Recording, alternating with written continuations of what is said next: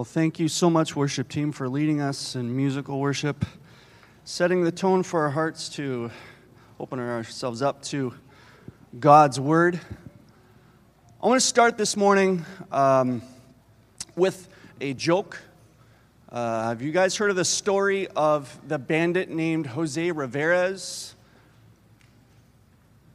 He was a bandit who he. Uh, he went on a stealing rampage in Texas and was stealing everything in sight, and, uh, and he was just decimating the, all these businesses, and he was stealing everything. And they were so desperate to finally get this guy that they hired a ranger to go and hunt him down in Mexico at his lair or wherever his, his hideout. And so, uh, the ranger followed him all the way into Mexico, and which brought him to an old dusty saloon. And he walked in. There's a guy sleeping to the side, a cowboy hat over his head, and there was a uh, young uh, bartender there. And he went up to the bartender and said, uh, I am a ranger from the U.S., and I'm looking for Jose Riveras. He's in a lot of trouble. Do you know where I could find this man? And the bartender smiled, and he said, Yes, sir sit, he's sleeping right over there. And the ranger looked over, says, This man right over here? Says, Yes. Okay, walked over to him, woke him up. He says, Jose Riveras, you are under arrest and you are in a world of trouble. And before he could finish, Jose Riveras was like, Me no speak English. And so the ranger looked over at the bartender and called him over. Bartender came over and he said, Can you translate for me? And bartender said, Sure. You tell Jose Rivera he's got two choices. Either he brings, he gives all the money back, and then I'll let him go free. And if he doesn't comply, I will shoot him dead right here. And so he translated this, and Jose Rivera was like, Whoa, I don't want to die. You tell this man you tell this man that if he goes right outside the saloon, there's going to be a, uh, a sign. This sign, if you travel uh, 500 feet to the right, there's a well. Right next to the well, there is a little tree. Next to the tree, there's a big cement slab. If you move the slab, if you lift it up, It'll be really heavy. Underneath will be a container. And in the container is all the jewelry that I stole and almost all the money because I, I, did, I did use a little bit. You tell him this, I, I don't want to die. And so the translator, hearing all this, looked at the ranger, ranger wanting to know. And the man said, He says you can just shoot him right now.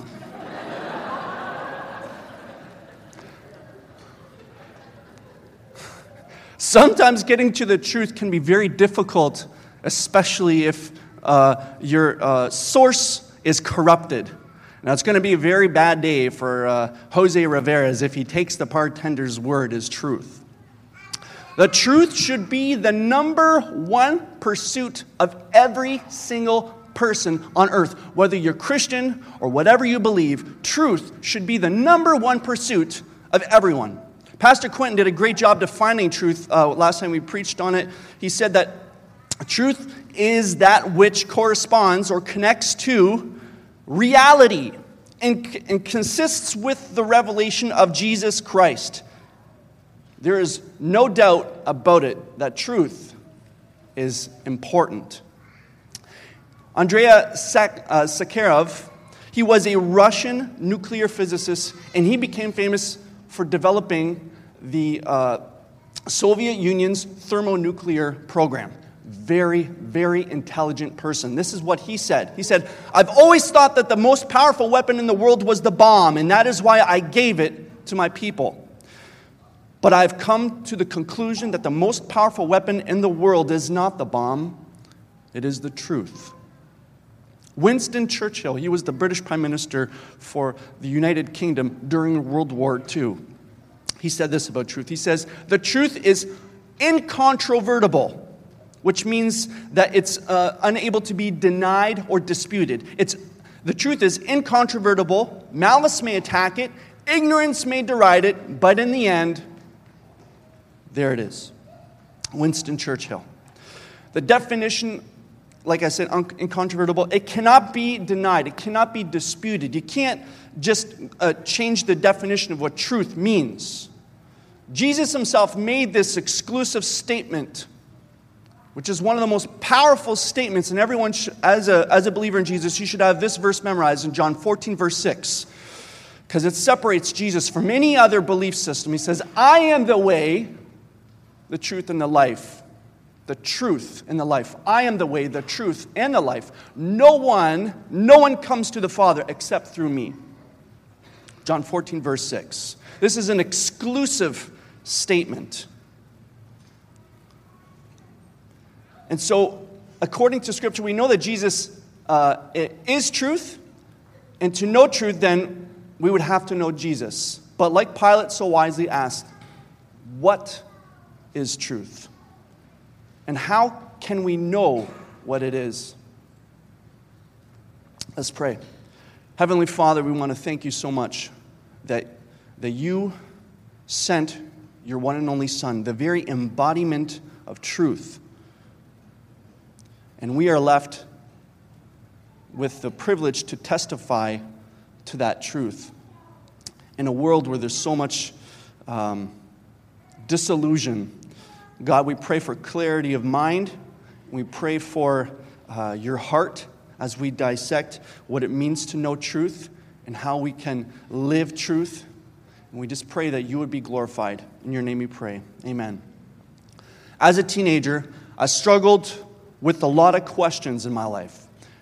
And the, the, my community, my, my church at the time, they were not ready for the questions that I was asking. And, and so it was a very difficult time for me because a lot of these questions were speaking to, to my core. And, and I, I needed to know these answers in order for me to move forward because if Christianity was true, why would this happen? And I always got the feeling that it was like, don't worry about those questions. You shouldn't ask questions. Just trust in Jesus anyway. But as a teenager, it didn't sit well with me. And, and luckily for me, I, I I kept asking those questions, and, and because I kept asking them, I got answers that brought me peace uh, with my commitment to follow Jesus. But this is uh, a, a very popular thing that we're struggling with these days because a lot of times we struggle when people have questions, but questions are vital in knowing what truth is. You know, me going to school, I was very confused because, on one hand, I went to my uh, school and they were teaching me all these things through secular humanism. They were teaching me the belief, a belief rooted in the absence of God. And then when I went to Sunday school, they were teaching me that God came incarnate, was born through a virgin, did incredible miracles, died, and was risen again. That's a lot to swallow for a kid. And so that's hard to reconcile those things. But there are incredible answers to those questions, and we need to wrestle with those things. This sparked in me an interest for an, in apologetics in order to understand uh, my faith from all angles. And I was given the gospel my whole life, but I wanted to make my faith my own. I wanted to own my faith, and I wanted the truth. But how do we know truth? In today's society, it's becoming more and more challenging to know how to get to truth because everything has become so fluid so fluid. The definition of truth is under attack. We no longer are able to just easily define life, sexuality, marriage, uh, even money. Truth is hinged upon facts, not on feelings. The truth never hides. It never hides. We just like to look the other way. Truth intimidates us. Why does it intimidate us? We're faced with truth, we become immediately intimidated. We're much likely to go to the person who doesn't always give us the truth. Like, hey, how does this, uh, how does this look? You know, how does this tie make, how does this tie make me look? Oh, you look fantastic, Peter. Oh, thanks. Go up to somebody else. Hey, how does this tie make me look? Oh, it makes your nose look long. What? I'm not asking you next time. I want this guy, you know? So we, we're intimidated by truth because it reveals us for who we are. No matter how much we would like our bathroom mirror to hide our wrinkles, cover our zits, shrink our nose, and uh, make our waistline smaller, and color our hair or grow our hair in my uh, situation, the mirror will not do that because the, the mirror re, uh, reveals truth. It shows us for who we are. And I think in that way, mirrors are a lot like the Word of God. They're not designed to make you feel all warm and fuzzy, it's, it's there to show us the truth. It's there to show us the way things are, not the way we would necessarily like them to be, but the way they are. Scriptures show us that we are, it shows us this, our depravity, that our righteousness is as filthy rags, according to Isaiah 64 6. And then at the same time, it gives us the hope because it reveals that there's a free gift of salvation that exists out there through the person of Jesus and the sacrifice on the cross. As Christians, we need to give an account for the truth and we need to do that by living in it. 1 Peter chapter 3:15 says that we are, we are to give an account, or the Greek word apologia. We are to give an account for the hope that is within us, and then to do it with gentleness and respect. If there's no truth rooted in hope, then there's no hope. And it's so interesting. A lot of people, a lot of universities, a lot of professors are, are trying to argue whether or not truth exists. But those are all self defeating arguments. If someone says, there's no such thing as absolute truth, then you just need to say, Are you absolutely sure? Um, you know, you need to doubt everything. Doubting is key. Doubt, doubt is the Everything hinges on doubt. You ever, uh, you ever doubt that? You know, those are all self defeating arguments because truth does exist, and, ho- and truth is rooted in, and hope is rooted in truth. There's a classical method for discovering truth, and I want to outline this a little bit. I did an apologetic series, uh, I think it was last year, and I went through this a little bit.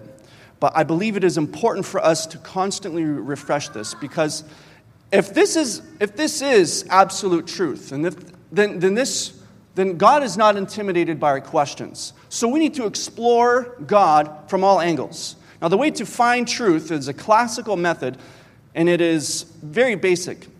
Does it contradict itself? Is there evidence for it? And does it actually work in real life? Logical consistency, empirical adequacy, and experiential relevance uh, are the uh, terms. But, but at the heart of it, does it contradict itself? Is there evidence for it? And does it work in real life? The Christian, the Judeo Christian worldview is the only one that passes this test with flying colors.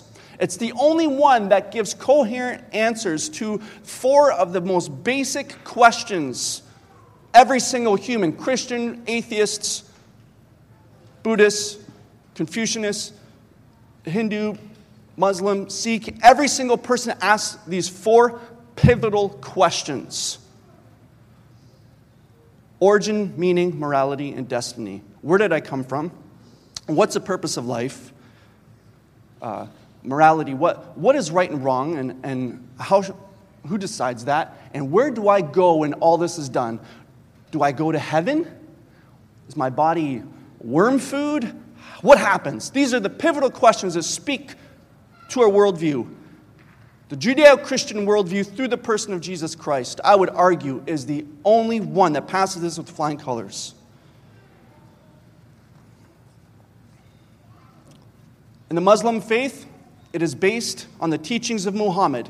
The Buddhist faith is based on the teachings of Buddha. Confucianism is based on the teaching of Confucius. Marxism is based on the teachings of Karl Marx. These are all beliefs that exist as teachings and theories of men. Christianity isn't just founded on the teachings that Jesus uh, brought, but by who Jesus is and what he accomplished. This is what separates everyone. So people say, why is Christianity the only true uh, uh, faith system? Why is it the only true religion? Because Christianity is the only one who is defined by who Jesus is and what he accomplished. Here's a man who claimed to be God. He claimed to be God. And then he backed it up through miracles, and then the greatest of all, the resurrection, the pinnacle, the crown jewel of all his miracles, the resurrection. It's the key to everything. Apostle Paul said it best when he said in 1 Corinthians chapter 15, 17, this is what he said. This is almost intimidating because he's putting a lot of stock in this one event. So if somebody, if we find out tomorrow that it was a hoax, that Jesus actually didn't rise from the dead, we're in trouble. We are in trouble. Our faith deteriorates from the inside out. Apostle Paul said, and if Jesus has not been raised, your faith is worthless. It's not worth five bucks. It's worthless. If, if Jesus Christ hadn't been raised, your faith is worthless. You are still in your sins. What a powerful statement. This is what makes Jesus Christ unique. What he taught was rooted in who he was, it was consistent through and through. Through who he was and what he did. If Jesus was a fake, it would have been so much easier for Jesus to say, Oh, hey, disciples, by the way, when I die, I will rise again. What? No, uh, well, spiritually. You, you won't see me, but I will spiritually rise again. And that would have been able to save Christianity, but he didn't say that.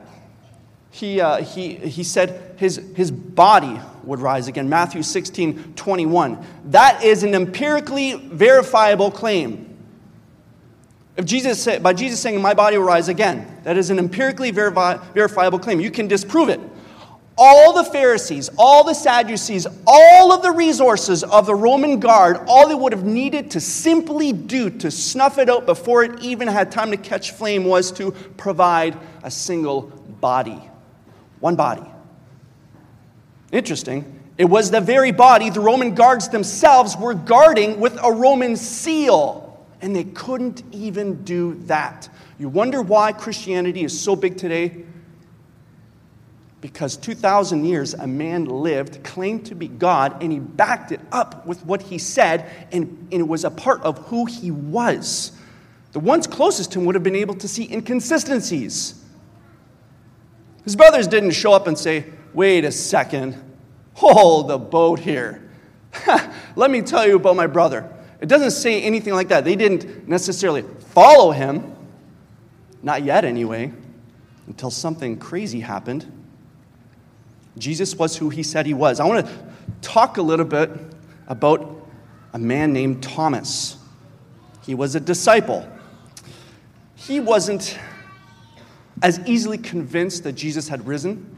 And I want to focus on him because I, I, used to not like Thomas because, like, come on, Thomas, you're always rocking the boat. You, you're doubting everything. You, do, you don't believe in it. Come on. So easy. Just believe it. No, I don't know. I'd have to, I'd have to physically analyze it and whatever. I, I don't know. Doubting Thomas is like a word you don't want to be associated with. Pastor Peter, you're such a doubting Thomas. Come on. Not that bad, am I? But I've grown to really appreciate the fact that Thomas was asking questions. So we're going to read in John chapter 20, verse 24, to get a feeling for Thomas here. It says this John chapter 20, 24 should be up here. Perfect. Now, Thomas, one of the twelve, was not with the disciples when Jesus came. So the other disciples told him, We have seen the Lord. But he said to them, Unless I see the nail marks in his hands and put my finger where the nails were and put my hand into the side, I will not believe. A week later, his disciples were in the house again, and Thomas was with them. Though the doors were locked, Jesus came and stood among them and said, Peace be with you. Then he said to Thomas, Put your fingers here and see my hands reach out. And see my hands? Reach out your hand and put it into my side. Stop doubting and believe. Thomas said to him, My Lord, my God. My Lord, my God. Then Jesus told him, Because you have seen me, you have believed. Blessed are those who have not seen, and yet they have believed. I want to point out something very interesting here. Jesus was not offended with Thomas's questions, okay? He welcomed him and his apprehensiveness towards this resurrection thing. It's a lot to swallow. Let's, let's be honest here. Thomas knew the facts. He was a factual person, and, he, and it didn't make sense to him. But Jesus knew the heart of Thomas was to simply understand what the truth was. We know that this is, uh, this is true because after the ascension, after Jesus uh, stuck around and he ascended into heaven, Thomas took off. He blasted out into India. And tradition says that India was a very interesting place to go, for especially a person who doubted. India is a place where, where, the, where the religion is, the religion consists of over 330 million deities. And this is where Thomas goes. And that is where he was executed by the spear. A question every doubter needs to ask themselves is that if Christianity is a fraud, why would almost all of the disciples, people who knew Jesus personally, and the reality of his death being so real, claim that he was resurrected and die by it? No one dies for a known lie.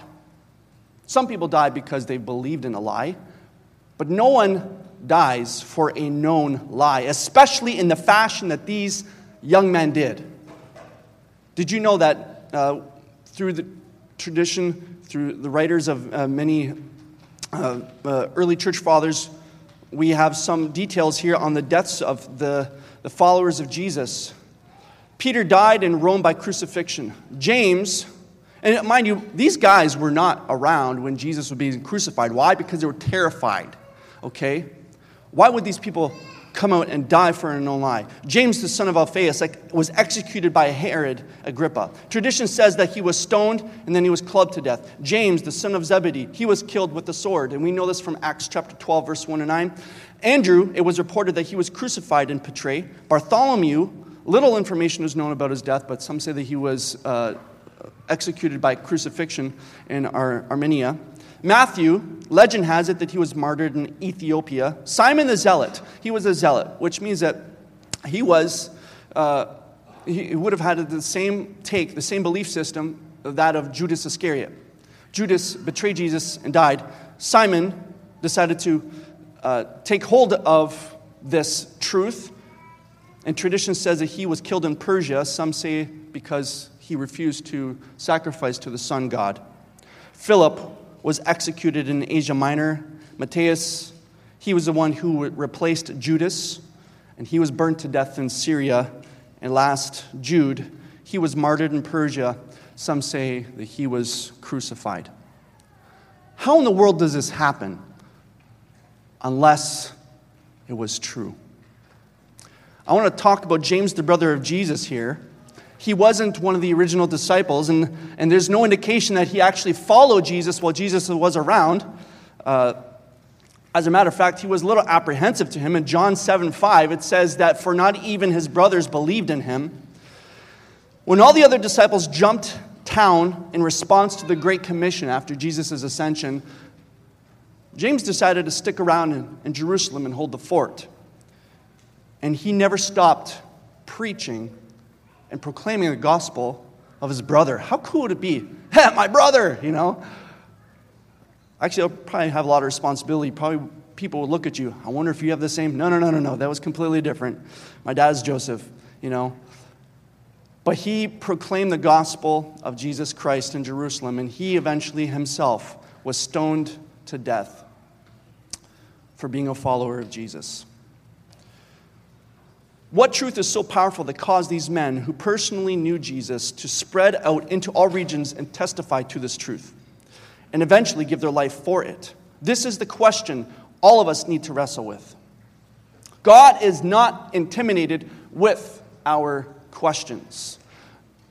Our God is not afraid to roll up his sleeves and spar with us a little bit in our pursuit of truth. That may sound a little heretical. Maybe it's because I'm still kind of mulling over the fight that happened yesterday with uh, Conor McGregor and, and uh, Floyd Mayweather.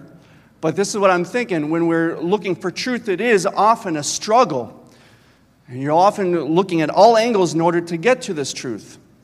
And, and we can see this very clearly in Genesis 32, uh, verses 22 to 32. You have Jacob wrestling with God. And not only did God not obliterate him, uh, but he blessed him. And he gave him the name Israel. After getting, yeah, he had his hip dislocated, but after he got blessed and he got his name changed to Israel. God is not intimidated by questions and he loves the interaction with him.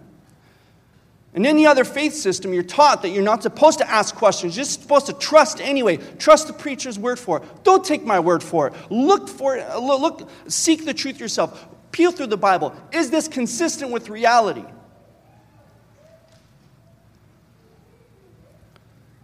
Parents, I want to speak to you a little bit because I know for myself, this is something that I have to wrestle with sometimes too. When you're when your kids ask you questions, it is not because they're about to leave the faith. It's not, they're not on their way out the door. They're asking questions because they are learning to make their faith their own.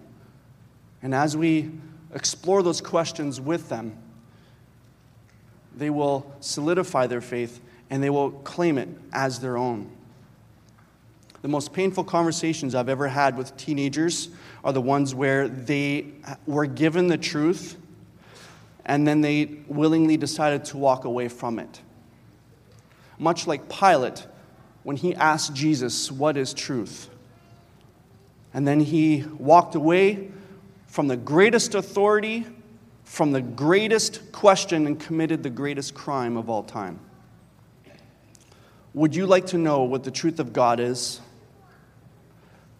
I think at the center of it all when you look at God and truth, the center of it, the beating heart of God's truth is love. Love is at the center of God's truth. 1 John 4 8 says it very clearly. Whoever does not love does not know God. Why? Because God is a fan of love. No.